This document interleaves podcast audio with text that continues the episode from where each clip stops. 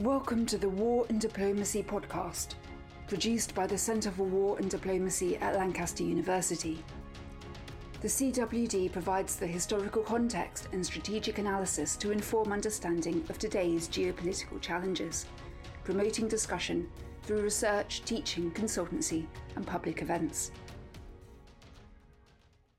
Hello, I'm Marco Wyss. I'm a reader in international history and security at Lancaster University and the director of the Center for War and Diplomacy. I'm joined today by Nathaniel Powell, a great scholar on Francophone Africa. Nat completed his PhD in international history and politics from the Graduate Institute of International and Development Studies in Geneva in 2013. His research focuses on the post-colonial relationship between France and its former African colonies, particularly on the question of military interventions.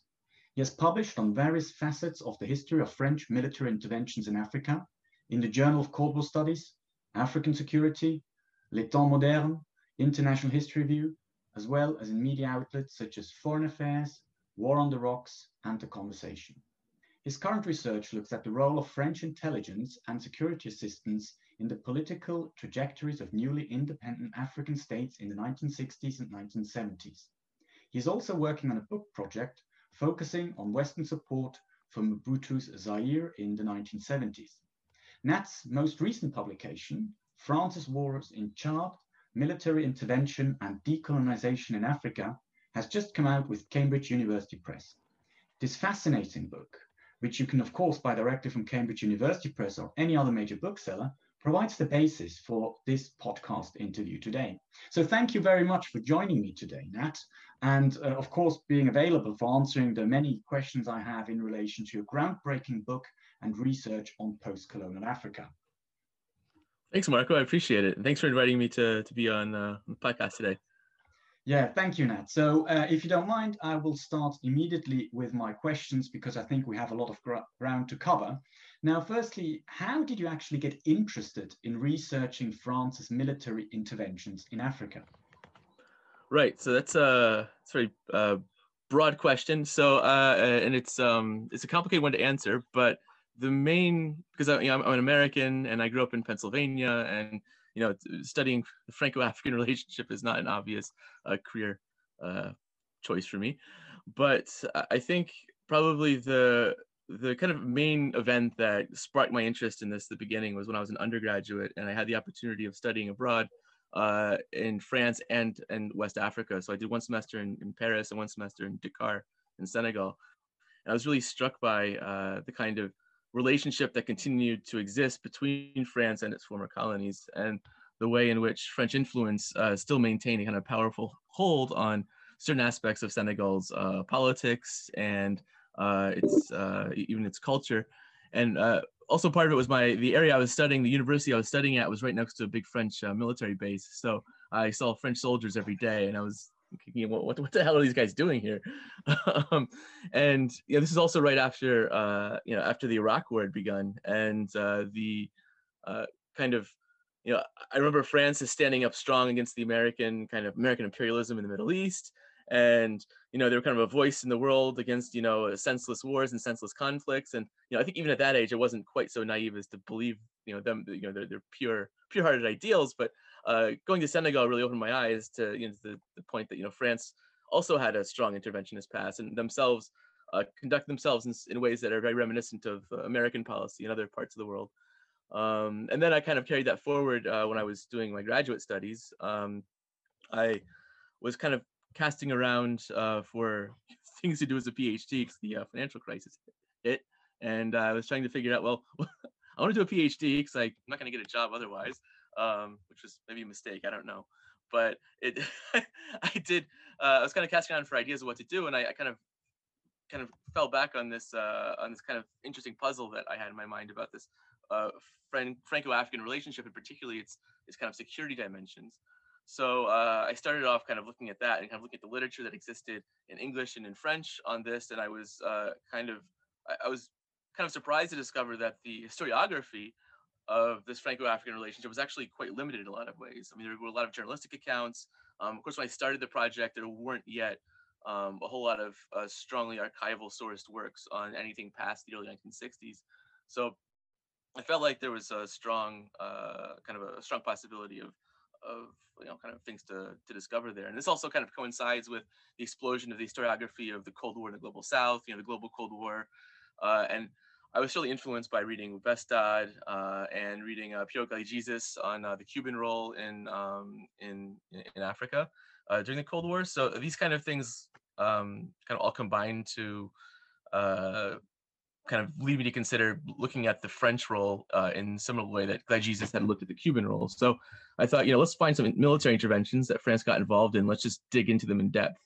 Uh, and that's when I came across the 1970s. And the 1970s is a period of time in which uh, the French president uh, Valéry Giscard d'Estaing uh, was uh, in power from 1974 to 1981, and his administration saw a very interventionist and activist uh, foreign policy. So I thought that this is actually a good way to bookend my my research to look at his administration um, and and look at the kind of uh, his security policy or military policy in Africa at the time. And there are five different interventions I could look at. And Chad was uh, probably the largest scale of these interventions, uh, or the largest of these interventions. Uh, and in my dissertation, which I, I defended in 2013, uh, which is about Valéry Giscard d'Estaing and his um, military interventions in Africa. Uh, one of the case studies was about Chad. There were a couple others on some other um, aspects of French activism as well. But uh, I decided afterwards that I was going to turn this into a book, and partly it has to do with recent history of the Sahel. Uh, as you know, there's been um, an explosion of, of conflicts from beginning in Mali, but you know, stretching throughout uh, large parts of the Sahel, including Niger and Burkina Faso, uh, since 2012 actually, and um, that's the uh, the expansion of French military engagement there since since Operation Serval in 2013 uh, has really kind of um, inspired me to take that one case study and really um, deepen that research and expand it chronologically to try to look at uh, the history of French military interventions in Chad and uh, look at their kind of impact and consequences, uh, but also their sources, and um, to kind of see uh, you know if there's anything that any kind of lessons that can be drawn from that uh, from that somewhat sordid history uh, to today's you know policies. So I guess yeah, that's a very long-winded answer to a very short question, but there you have it. Thank you, Nat. Yes, uh, quite interesting research trajectory there. And of course, it shows the topicality of your topic. Um, now, in order for our listeners to understand more broadly what you're writing about, um, what would be, uh, or what was France's post-colonial security role in Africa? Sure. So um, one of the things that I think is striking about France's continued engagement in Africa, uh, particularly its former colonies, which is a kind of a, a strong continuity with with the way they've acted since 1960, since the uh, since most of its colonies gained their independence. Um, that kind of the consistent kind of thread of French policymaking has been to maintain kind of stable political orders capable of acting as conduits for French influence and uh, bolstering French prestige as a world power. And uh, there are kind of different elements of this. Uh, of course, the longest and most consistent criticism of the French role has been uh, relating to French economic exploitation of its former colonies, uh, which was certainly true and even to some extent uh, you know, remains true at, at least some level. Um, but that doesn't tell the whole story. And that was also one of the puzzles I was trying to engage with when I began the research uh, many, many years ago, is try to look at most, well, I would say most kind of um, attempts to explain French security policy, or many attempts to explain French security policy in Africa, uh, revolved around the economic dimension. That this was about protecting core French economic interests, and that seemed to me too facile and kind of too simplistic. And I was I was trying I was interested in kind of what what else is going on, what other kinds of elements go into this, and uh, it's actually interesting because if you look at the the weight of sub-Saharan Africa and in the former empire in France's overall economy, um, even during even during colonial times, this wasn't particularly large. Uh, and and after decolonization, uh, or after 1960 anyway, this this um, this relative weight actually declined precipitously. And by the 1970s, France's largest trade partners were uh, were Nigeria and South Africa, not uh, in in Africa, not not its former colonies. So we're talking about a, a, small, a few percentage points of France's overall trade and foreign investment are actually related to the former colonies. So uh, uh, this kind of led me to think, you know, maybe maybe the economic dimension is not that important in explaining France's overall activism or the kind of root of its security policy. So, um, so the question is, what are these other elements that drive French French engagement uh, and have in the past, and, and some certainly continue to this day? Um, so, particularly during the Cold during the Cold War, uh, there was uh, a strong military consideration. So there were plenty of French military planners after the Second World War that valued the former empire or even the empire before it was former uh, as a strategic asset. Um, this is something that could give France strategic depth in the case of a war with the Soviet Union. Um, and they kind of referred to the way that uh, the uh, former empire, and particularly Chad, had been used as a springboard for uh, the Free French forces during the Second World War uh, in their uh, in their um, kind of campaign to to eventually liberate France, and they're joining up the Allies in North Africa, um, and the defeat of the Italians. So uh, there was this kind of memory about the importance of Africa as a strategic asset in the Second World War and how this could be mobilized in the future. So even after the independence of African states, it was very important for French policymakers to maintain their access to these countries as uh, uh, you know for you know potential future use, uh, either in a war against the Soviet Union or um, or for other purposes. Um, there's uh, there there's also kind of a broader diplomatic dimension to this. Having strong African allies linked to France uh, could provide supportive votes at the UN and other international fora, and this would um, kind of help boost French prestige as a as a um, kind of self-defined uh, world power of middling status, or great middle power, or uh, greatest middle power. I mean, here's different formulations like this in uh, uh, among French policymakers in uh, at different times. Um, you know, they certainly knew they couldn't match the United States or Soviet Union in terms of, uh, you know, as being global superpowers, but if they can maintain a, a, a, geographical field of influence, that would at least give them a seat at the table with the big boys um, at the UN uh, and elsewhere. So having this kind of African dimension to their um, to their international portfolio was was seen as an asset, and I think even to this day is seen as an asset among French policymakers.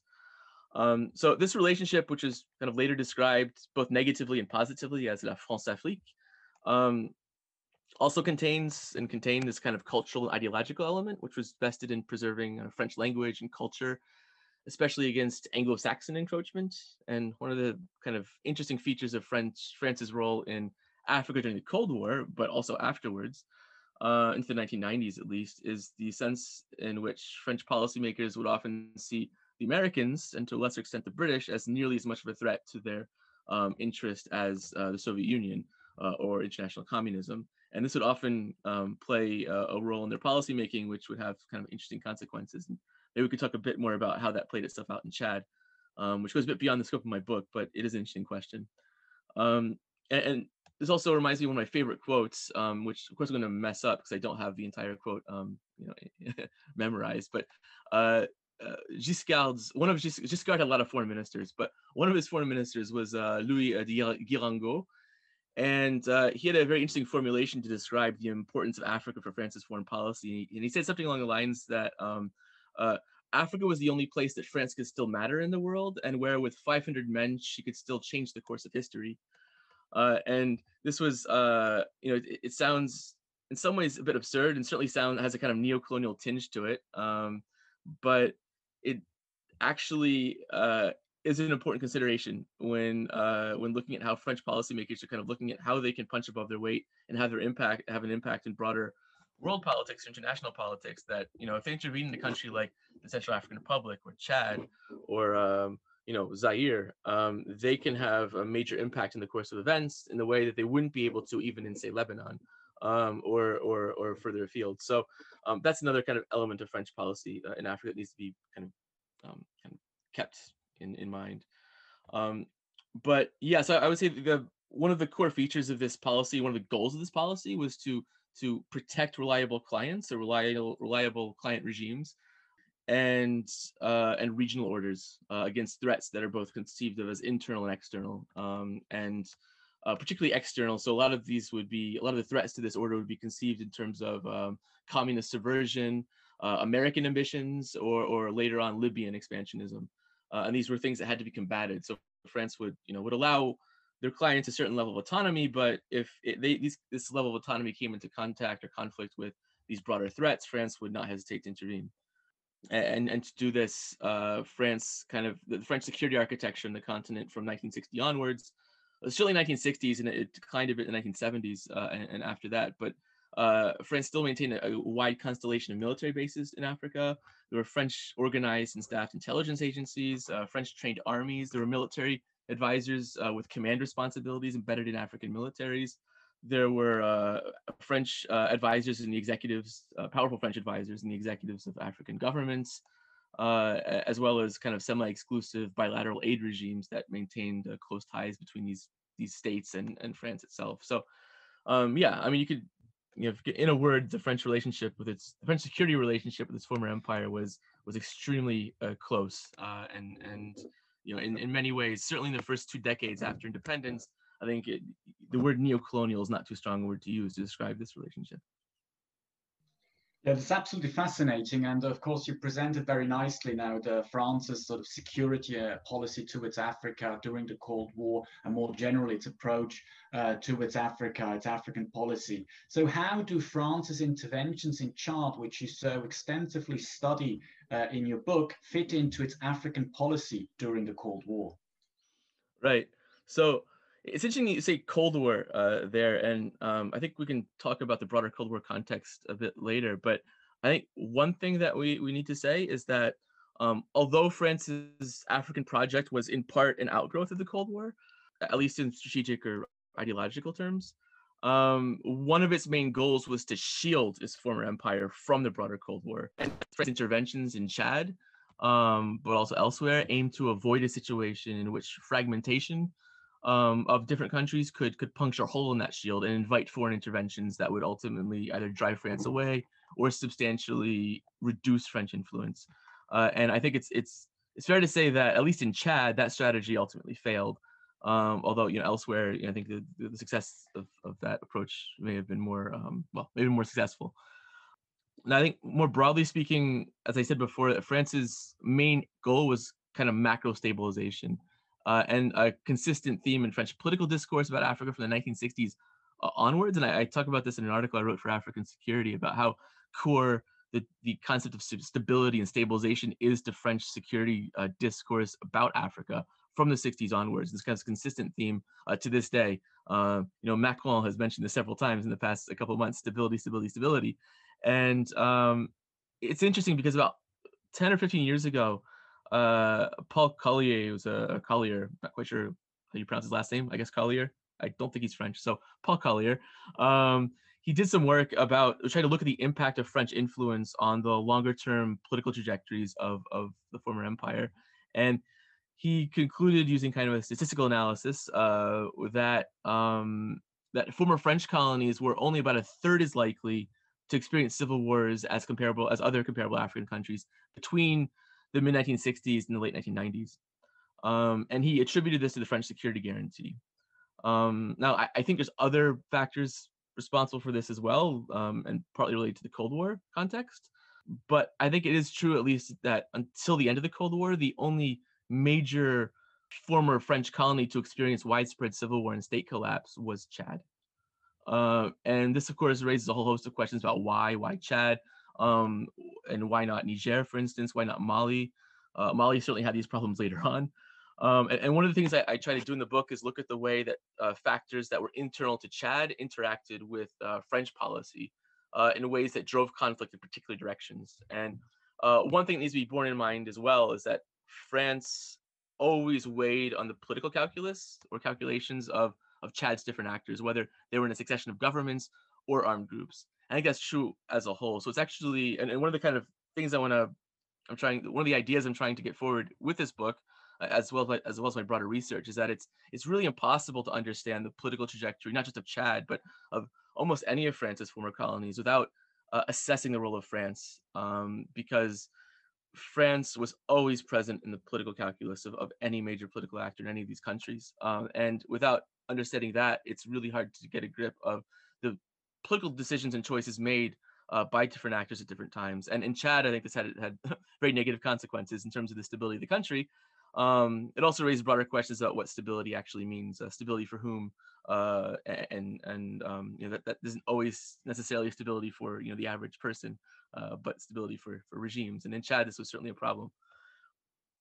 Thank you. Yes, uh, I mean, it's fascinating. So now that we know how Chad fits somehow into this picture of French post-colonial uh, security uh, interests and activities in Africa, can you now present perhaps to our audience your main findings on France's role and military interventions in Chad? Yeah, so I, I think I'd probably start with just a quick summary of what actually happened because most people aren't most people probably can't locate Chad on a map.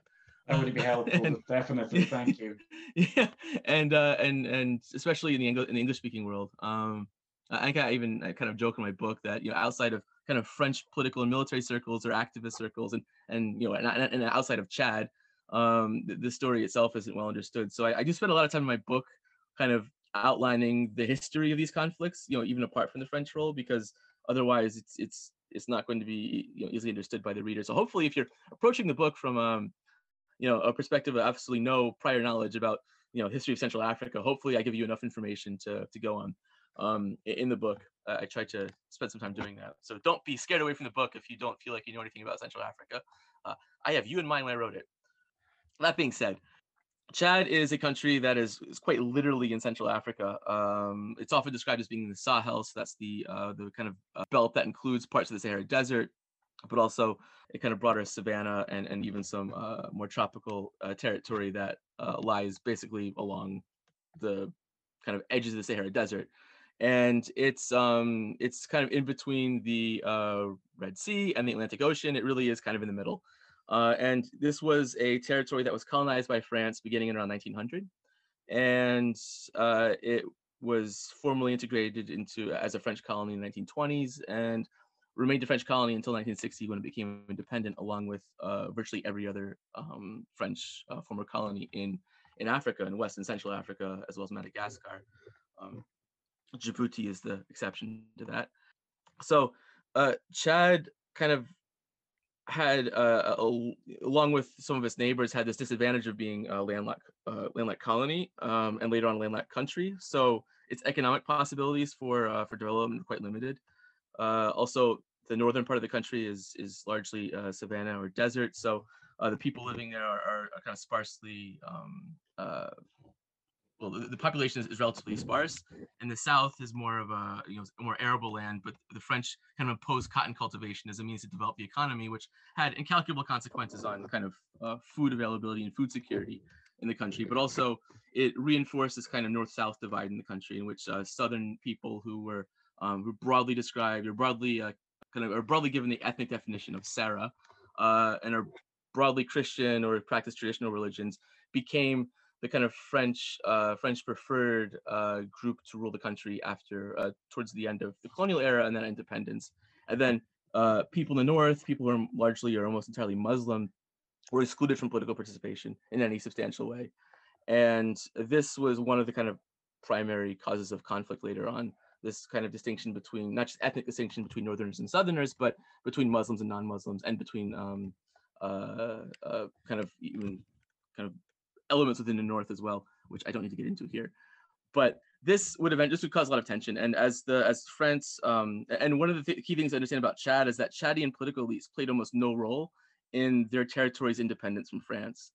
And uh, the reason why France ended up letting go of its uh, its territories had um, had to do with the increasing power of African elites, but these are particularly elites in, in West Africa. So we're talking about Senegal and Cote d'Ivoire, um, and Mali to some extent. Uh, but Chad, Chadian political elites never played a big role in the anti-colonial struggle. Um, certainly not to the extent that they did in Senegal or or Cote d'Ivoire or elsewhere. Because of this, when uh, when Chad became independent, it remained a state that was not only dominated by um, one particular ethnic group, but it was also deeply and profoundly uh, uh, dependent on French uh, well, on French security and on French uh, economic assistance, French budgetary assistance for its government, and you know its army was largely staffed by French officers. Uh, it, still remained in many ways a French colony, but it was no longer officially a French colony, and this did allow its government to. Um, this is what I would consider to be kind of the beginning of decolonization, not at the end of it, to begin to experiment with policies that uh, that were aimed at kind of building Chad into a kind of a modern state but the problem is it just didn't have the means to do it. So uh, if you're a state with few resources and um, uh, you're also controlled by uh, uh an ethnic uh, minority, uh, then you're going to start use you know embarking on policies which which may be alienating to large large groups of the country. So the leadership in Fort Lamy, which is the capital at the time, it's since been renamed N'Djamena, began to impose very harsh levels levels of taxation on um, on its um, its people, but particularly people in the north who didn't have uh, necessarily the resources to pay the taxes that were being imposed on them. And they also tried to impose uh, cultivation on uh, pastoralists and, and nomads in the north in areas that were completely unsuitable for cultivation. So over the course of several years, this generated enormous amounts of resistance and, and resentment, eventually resulting in a rebellion, which, uh, or rather a series of different kind of uncoordinated rebellions, which eventually took a kind of organizational label of the Front de Libération Nationale du Tchad, uh, which is often referred to as FROLINAT. And now FROLINAT was never a cohesive uh, movement or, or, a rebellion. It was usually a series of rebellions. But um, over time, over the, 19, the, course of the 1960s, these different rebel groups under this broad label began to seriously uh, threaten the ability of the Chadian state to govern outside of major cities. And this is when uh, Chad's president, Francois Tombalbaye, began to uh, ask for French assistance in, in, in um, in combating these rebellions. And Chad had a defense agreement with As did many of France's former colonies, which uh, included a secret clause that allowed uh, French uh, participation in the repression of domestic disorders. So, uh, and actually, it's fun. It's kind of interesting when you look at the French justification for getting involved in Chad. They have a secret agreement with Chad about a secret agreement with Chad about doing this, but they can't acknowledge it. So they have to find kind of really uh, interesting legal uh, definitions or legal justifications for getting involved in, in defending this newly independent state, the basis of an agreement they can't actually acknowledge. So um, it shows you the limits of secret agreements in international politics.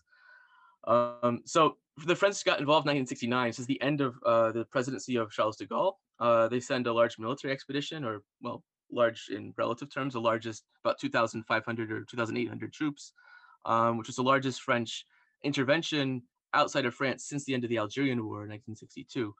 Um, so it was, you know, quite a significant effort for the French.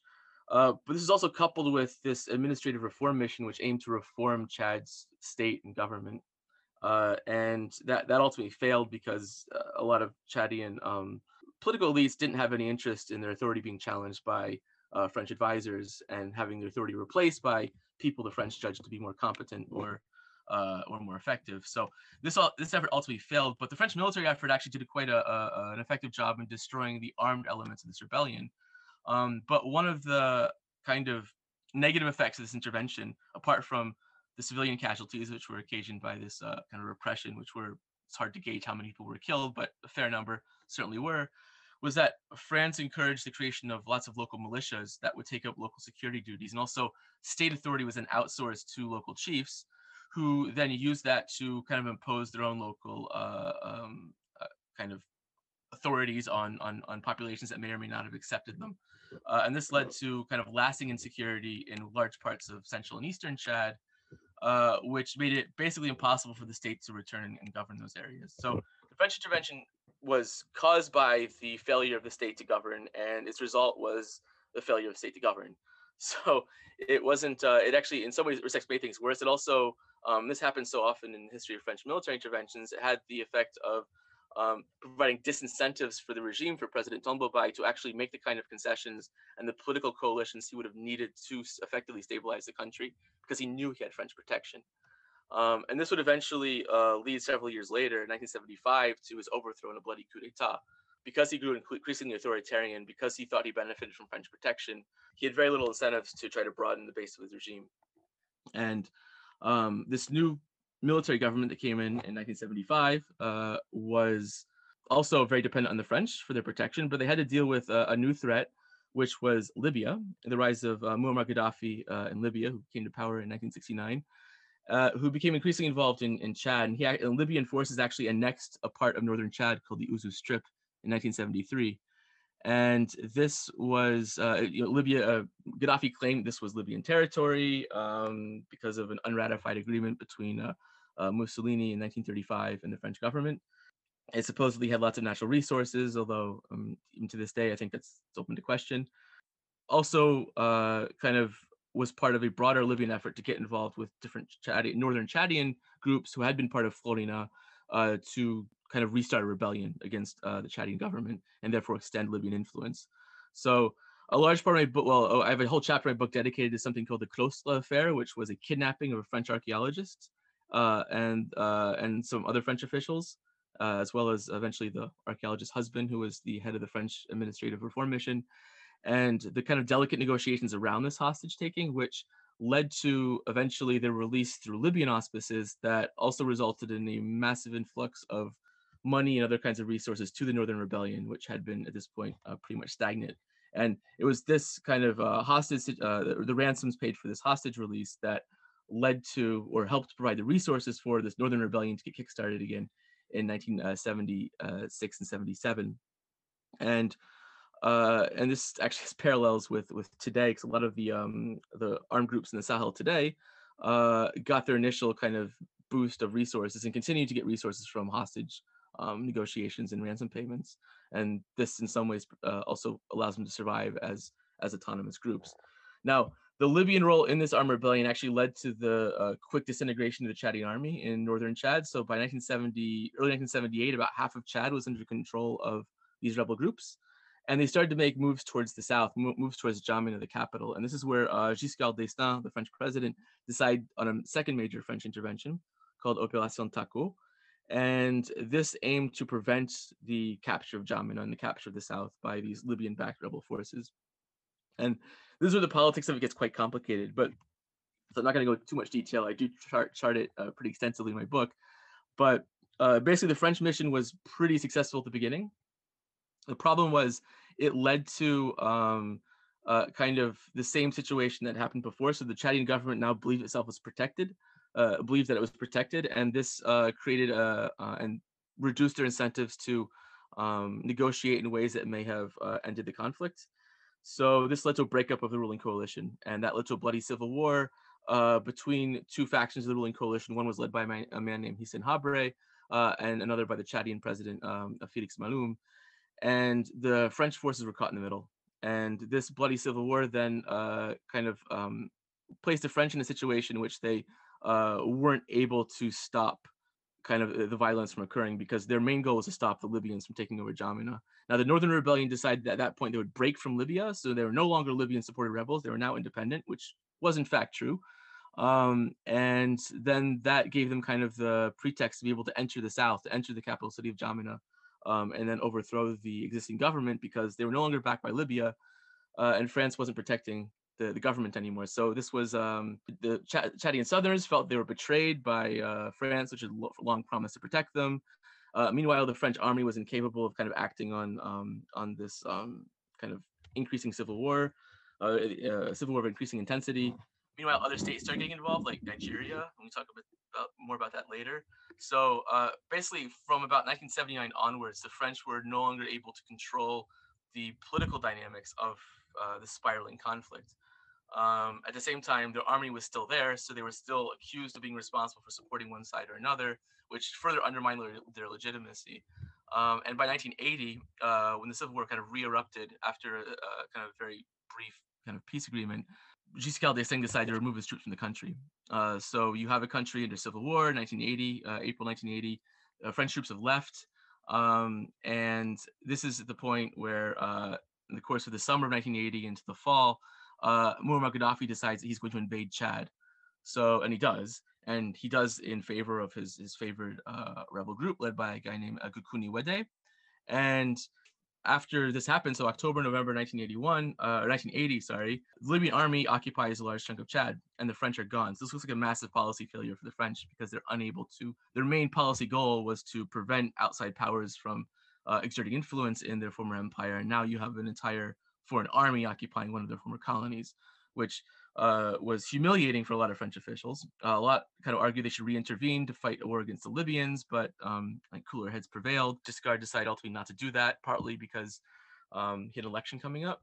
Well, that's not the only reason.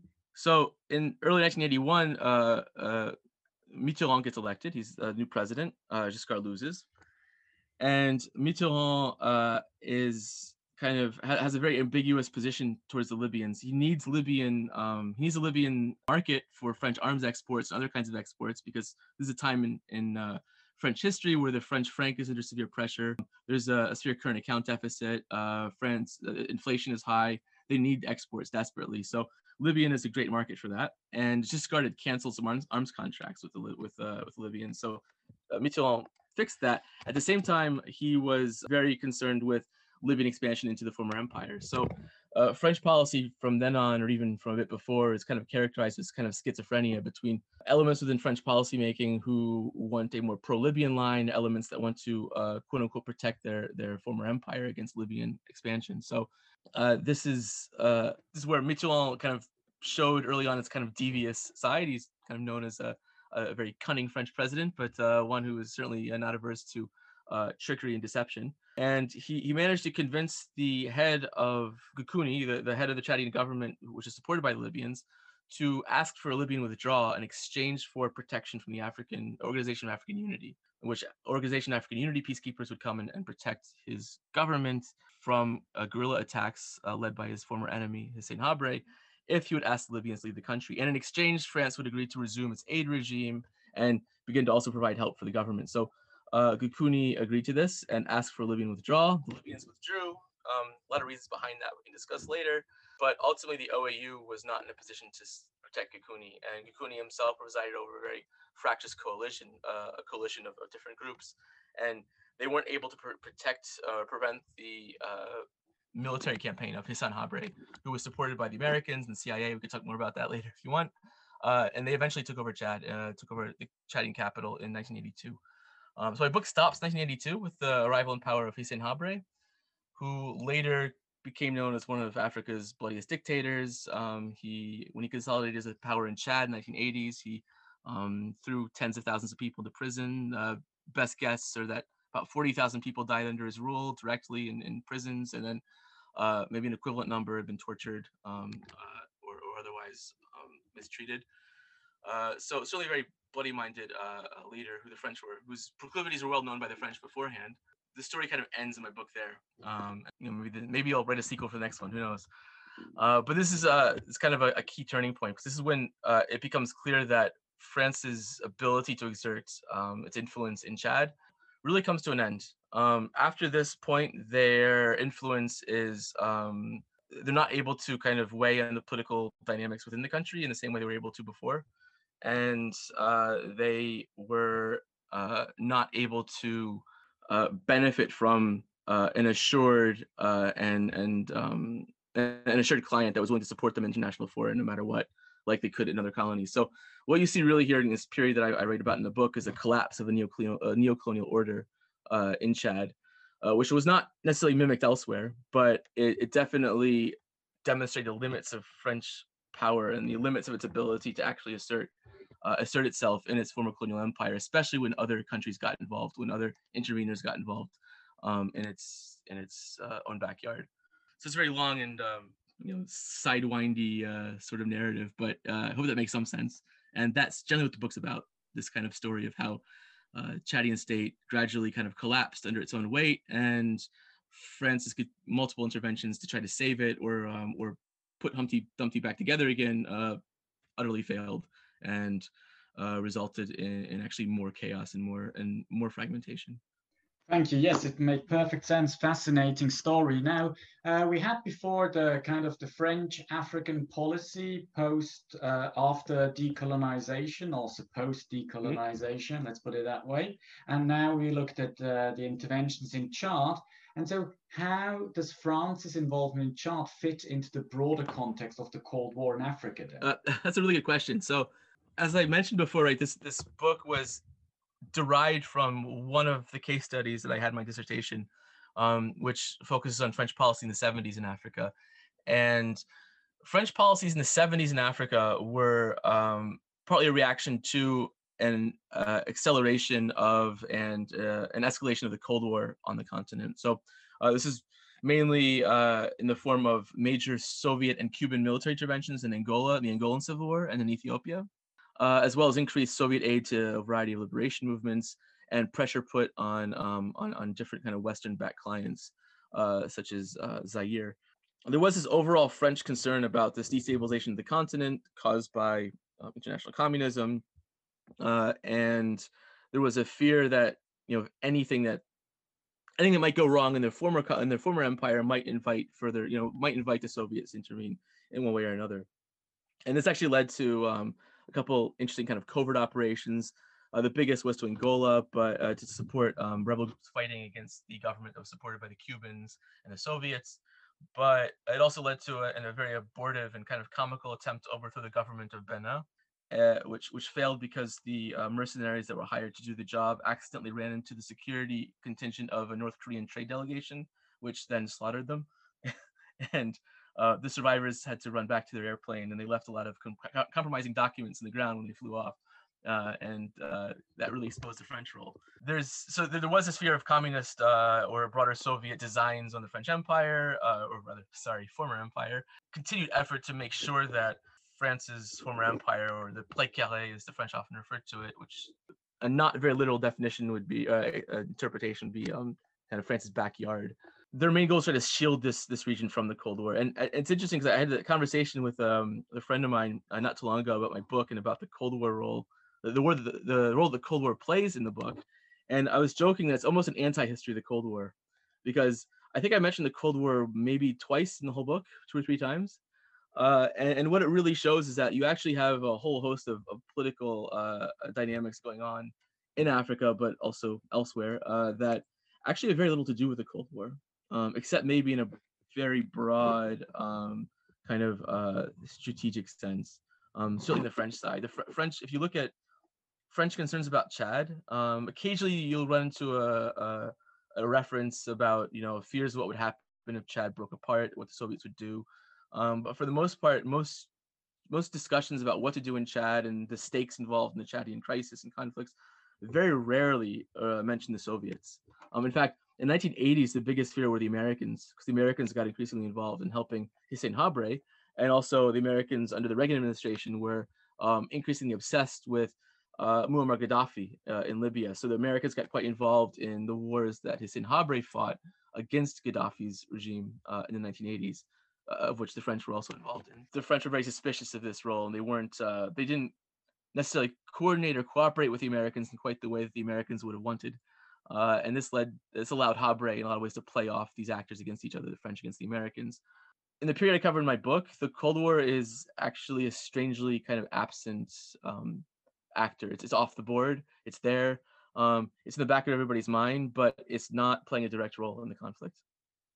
Yeah, that's really interesting. Often the impact of the Cold War is overestimated. And of course, uh, especially in Africa, we sometimes forget the more regional dynamics. So could you perhaps say a bit more about, yes, you mentioned, of course, Gaddafi and Libya, but what about other African actors that were also involved in these uh, crises or uh, interventions? Sure. Um, so uh, I think as, as, the book progresses, there's uh, increasingly, uh, I have to spend increasing amounts of time discussing other countries than Chad and France. So apart from Libya, which was, you know, obviously the, the main intervener outside of the French here, we also have Nigeria. Now, Nigeria is interesting because for a long time, uh, and even during the time uh, discussing in the book, uh, Nigerians are, are very suspicious of the French role in Africa. Um, they see the French as a, as a potential competitor for regional influence. Very legitimately see French uh, kind of uh, France as a potential adversary because in the 1960s, France actively supported uh, the Biafra secession against Nigeria in the Nigerian Civil War from 1966 to 1967 to 1970 there was a, a, very recent history of, of, of, French involvement in trying to break apart the Nigerian uh, Federation. So uh, there was a lot of suspicion in the Nigerian side about French motives. And what I found really interesting was how little the Nigerians were involved in Chad up until the very end of the 1970s. Um, because Chad borders Nigeria, albeit there's no, not really a land border, the, the border goes through Lake Chad and uh, one of the reasons maybe why there was not much involvement is because there are, a few communities that are cross-border communities there aren't really a whole lot of trade links between the two countries um, and even the trade that does exist goes through cameroon so uh, you know in that sense there was there was you know, maybe not much uh, uh, you know from the perspective of, of lagos and later abuja there wasn't much uh, to consider there but um, as the Chadian civil war got heated up and as the country became fragmented in the south and this is something i didn't talk about before when the civil war erupted in in N'Djamena, the capital itself, most of the southern population of the city fled the capital and they fled to the south. And the South started creating its own independent um, political authorities, which started to suggest the idea that there might be a secession of southern Chad uh, into its own into its own country. And this really alarmed Nigerian policymakers. um, uh, especially the mil- under the military government of uh, uh, of Obasanjo. Uh, there's a real fear that if you know this is this is a really bad precedent, we don't want we, we don't want to accept the idea of, of a partition. At the beginning of 1979, they they got involved by helping to organize peace uh, peace talks between different Chadian factions. In the course of these events, they actually initially collaborated with the French on, on this uh, in the organization of these talks, but very quickly you start to see a, a, a falling out between the French and the Nigerians because the Nigerians are convinced the French are supporting one of the factions uh, in these talks, uh, namely the faction support, uh, the faction led by Hissène Habré. Partly that's based on uh, anecdotal accounts of French military support in combat and fighting between Habré's troops and, and other armed groups, some of which are, are I, I was able to verify were true. Another is that some French military officials did exhibit a, a, kind of pro-Habré orientation. Um, and I, have read lots of diplomatic documents, uh, documents from the, the Quai d'Orsay, the French Foreign Ministry, uh, and their diplomatic corps complaining about the French military and their uh, uh tendency to favor Habré, um, at least at the kind of ideological or intellectual level. Uh, but this really irks Nigerians. Uh, so the Nigerians actually, um, while initially suspicious of Libya and Libyan motives, actually got involved kind of coordinating with Libya to try to get the French out of the country. By the end of 1979, the French were facing um, not just Libya that was trying to get the French out of the country, but Nigeria as well. Uh, and Nigeria even backed, uh, at least in indirect ways, one of the armed groups. Uh, and they uh, made sure that the final agreement leading to the creation of this transitional government um, had as a clause the removal of French forces from Chad. And it's really interesting because the, the Nigerians really imposed this as part of the peace agreement when all the Chadian leaders, or almost all of them, privately went to French officials and said, "No, don't don't leave the country. Please stay. Please stay." There's kind of this tension here. So the formal peace agreement says France has to leave Chad. All the Chadian armed factions say say to the French, "No, you have to stay." But when civil war eventually breaks out, the the, the French leave anyway because they can't really do it. They can't. They're no longer in a position to stop the, the conflict. So in this sense, Nigeria actually plays a key role in getting the French out of Chad in, in 1980. So yeah, so this point we have the, the Libyans, we have the, uh, the Nigerians. Then uh, beginning 1981, you have one other actor that kind of steps on uh, um, in a major way, and that's the United States. Uh, and the United States was uh, until 19 until Reagan became president in the United States in January 1981. 1981, the U.S. had very very little, very few interests in Chad. There was an embassy there from 1961 or 62 onwards, and a couple very small aid projects, as well as a, an oil prospecting operation. But apart from that, there was almost no American involvement. But when Reagan came to power, he was um, one of his administration's priorities was uh, addressing the regional threat posed by Muammar Gaddafi, and uh, which was related to terrorism, was related to assassinations was, uh, of, of uh, opponents in Europe, uh, his, his, involvement in Palestinian and other kinds of terrorism. Also, the Reagan administration was concerned that even if Gaddafi may not have quite been a Soviet pawn, that um, his act, his destabilizing activities regionally were serving Soviet interests. So this is where the Cold War kind of steps into the picture. So when the Libyans occupied the country in 1980, 1981, the, the CIA starts to funnel um, assistance to Hissène Habré, who's based now in Sudan, trying to launch a guerrilla war against the Libyan army. This support continues for a couple of months. It's also um, coordinated with Egyptians and with the Sudanese, who are themselves very opposed to Libya and Libyan expansion. And it, it ended briefly in 1982 when um, this uh, OAU peacekeeping force uh, got assembled after Libyans left the after Libyans withdrew from Chad. It would then resume again in 1983 when uh, Hissène Habré was again um, uh, faced with threats by Libyan-backed rebels. So this increasing dependence on the United States by Habré in the 1980s would really irk the French. It really, really uh, upset them. So by the point in 1990, one of the reasons why Habré was overthrown was because the French decided that the sorry, I have to go back a little bit here. So the Habré won a major military victory over the Libyans in 1988. So I don't talk about this in my book. Um, I know a lot of enthusiasts of the Toyota War would probably really like me to talk about this in my book. I don't go that far. They win a major victory over the Libyan army in 1988, and the uh, they, they destroy a Libyan military base called Wadi Dum, and the Libyan the, the, the colonel in charge of that military base is a guy named Khalifa Haftar. And Haftar is now very famous today because he's the leader of one of the um, one of the factions in the ongoing Libyan civil war today.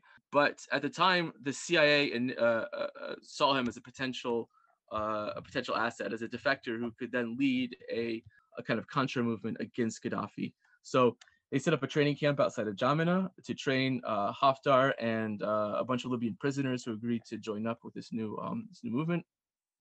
Uh, but at no point did he uh, did Habré inform the Americans about this, nor did the Americans inform. Sorry, at no point did the Americans inform the French about this, nor did Habré inform the, the French about this. So the French were in the dark and only found out through their own sources that this was happening. That um, the Americans and Habré were involved in, in, in a, a, very clear effort to unseat Gaddafi using armed armed groups in Chad.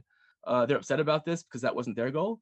Uh, they also didn't want to be supplanted by the Americans in Chad, so they uh, they when uh, Habré's deputy, uh, Idris Deby, uh, tried to launch a coup attempt uh, in 1989 uh, and then escaped into Sudan after that coup attempt failed. French uh, did nothing to stop him. And they also provided some very covert support to Deby in his effort to take power in 1990, which he did. Um, and then they became very close to Deby uh, and remain close to Deby to this day. So they, they basically, the this involvement in the Americans actually led to Habré's downfall because his movement towards the Americans aroused French suspicions and worries that they would lose, they would again lose Chad to, to uh, a foreign power. And losing Chad to the Libyans is one thing, but losing Chad to the Americans is, is even more humiliating for the French. So this is that's something we're not we're not going to let happen. So yeah, I mean, this is uh, I, I, could talk also about the Egyptians and the Sudanese to some extent. I do I have a whole chapter on the Central African Republic, um, although it was less of an intervener than um, than than uh, a um, a player in terms of its connections with Libya and the French efforts to stop those connections. But uh, yeah, Chad Chad's wars became a, a very a regional conflict from the 1970s onwards.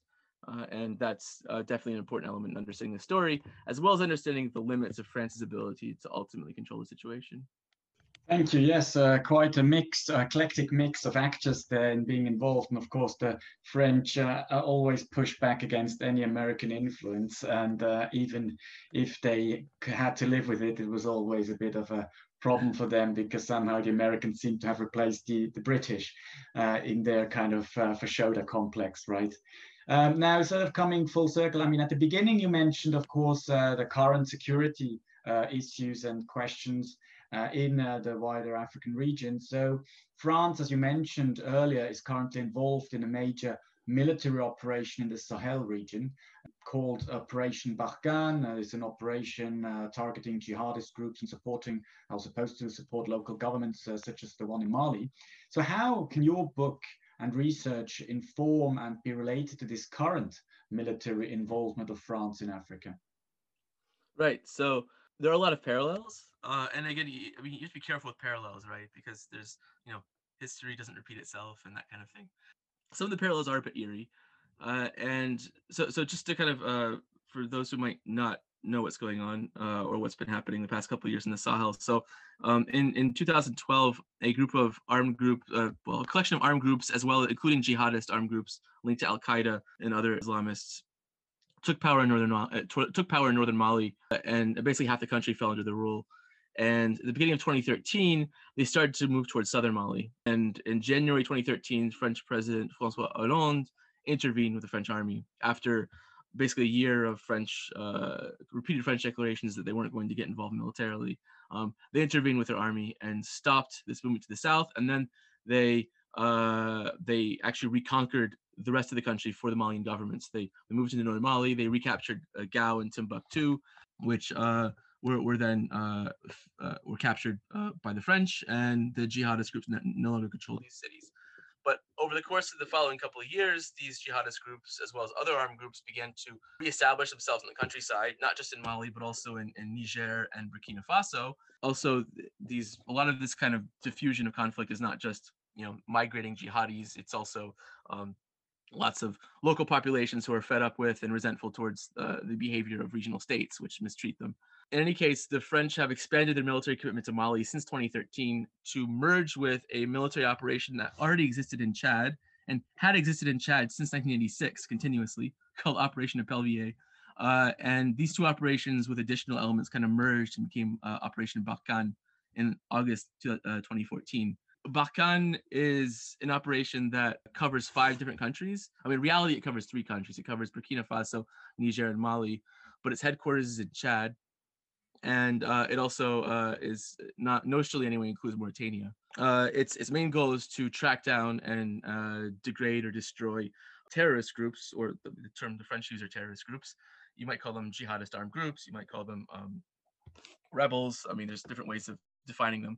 But the uh, the French goal is to prevent the spread uh, and um, success of, of these jihadist groups, as well as eliminating their leaderships there's kind of two broad parallels I see with the history of French involvement in Chad, uh, well, or even three parallels. One, the biggest parallel is this French commitment to the stability of regional states and the fear of their their um, of of uh, destruction of a regional order based on kind of um, you know states that are relatively friendly, if not to France, at least uh, to each other and to uh, you know international institutions.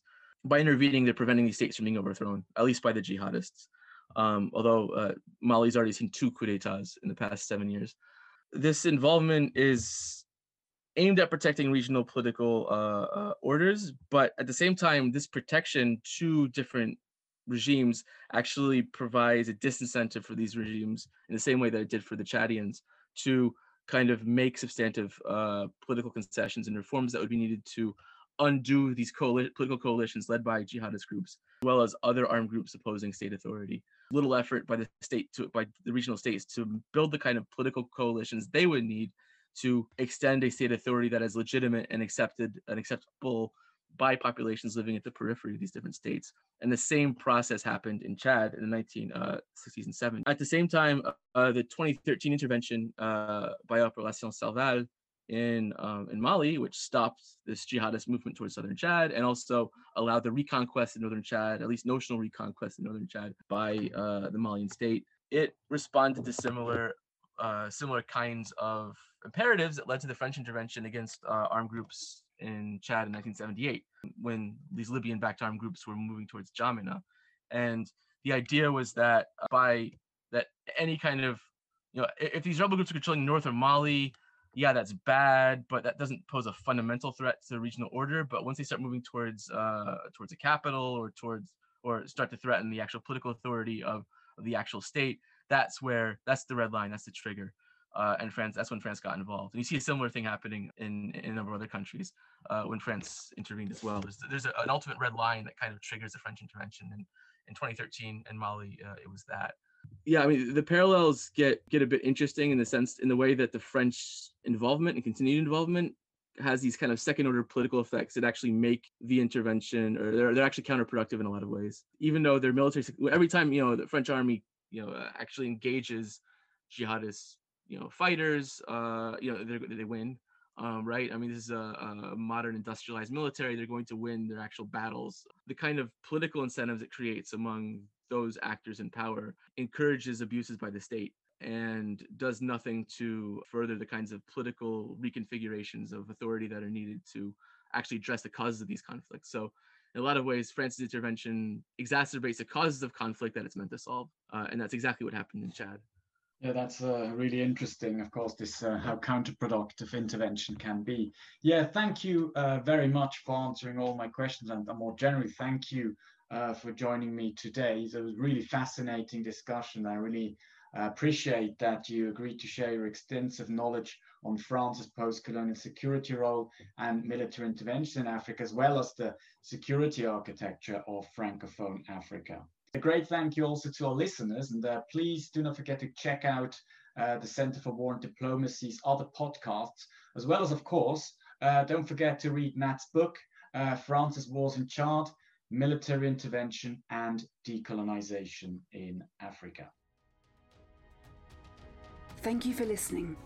To hear further podcasts, please visit the CWD website lancaster.ac.uk forward slash CWD. There you can find more on the CWD's research, events, and teaching, including the MA in International and Military History.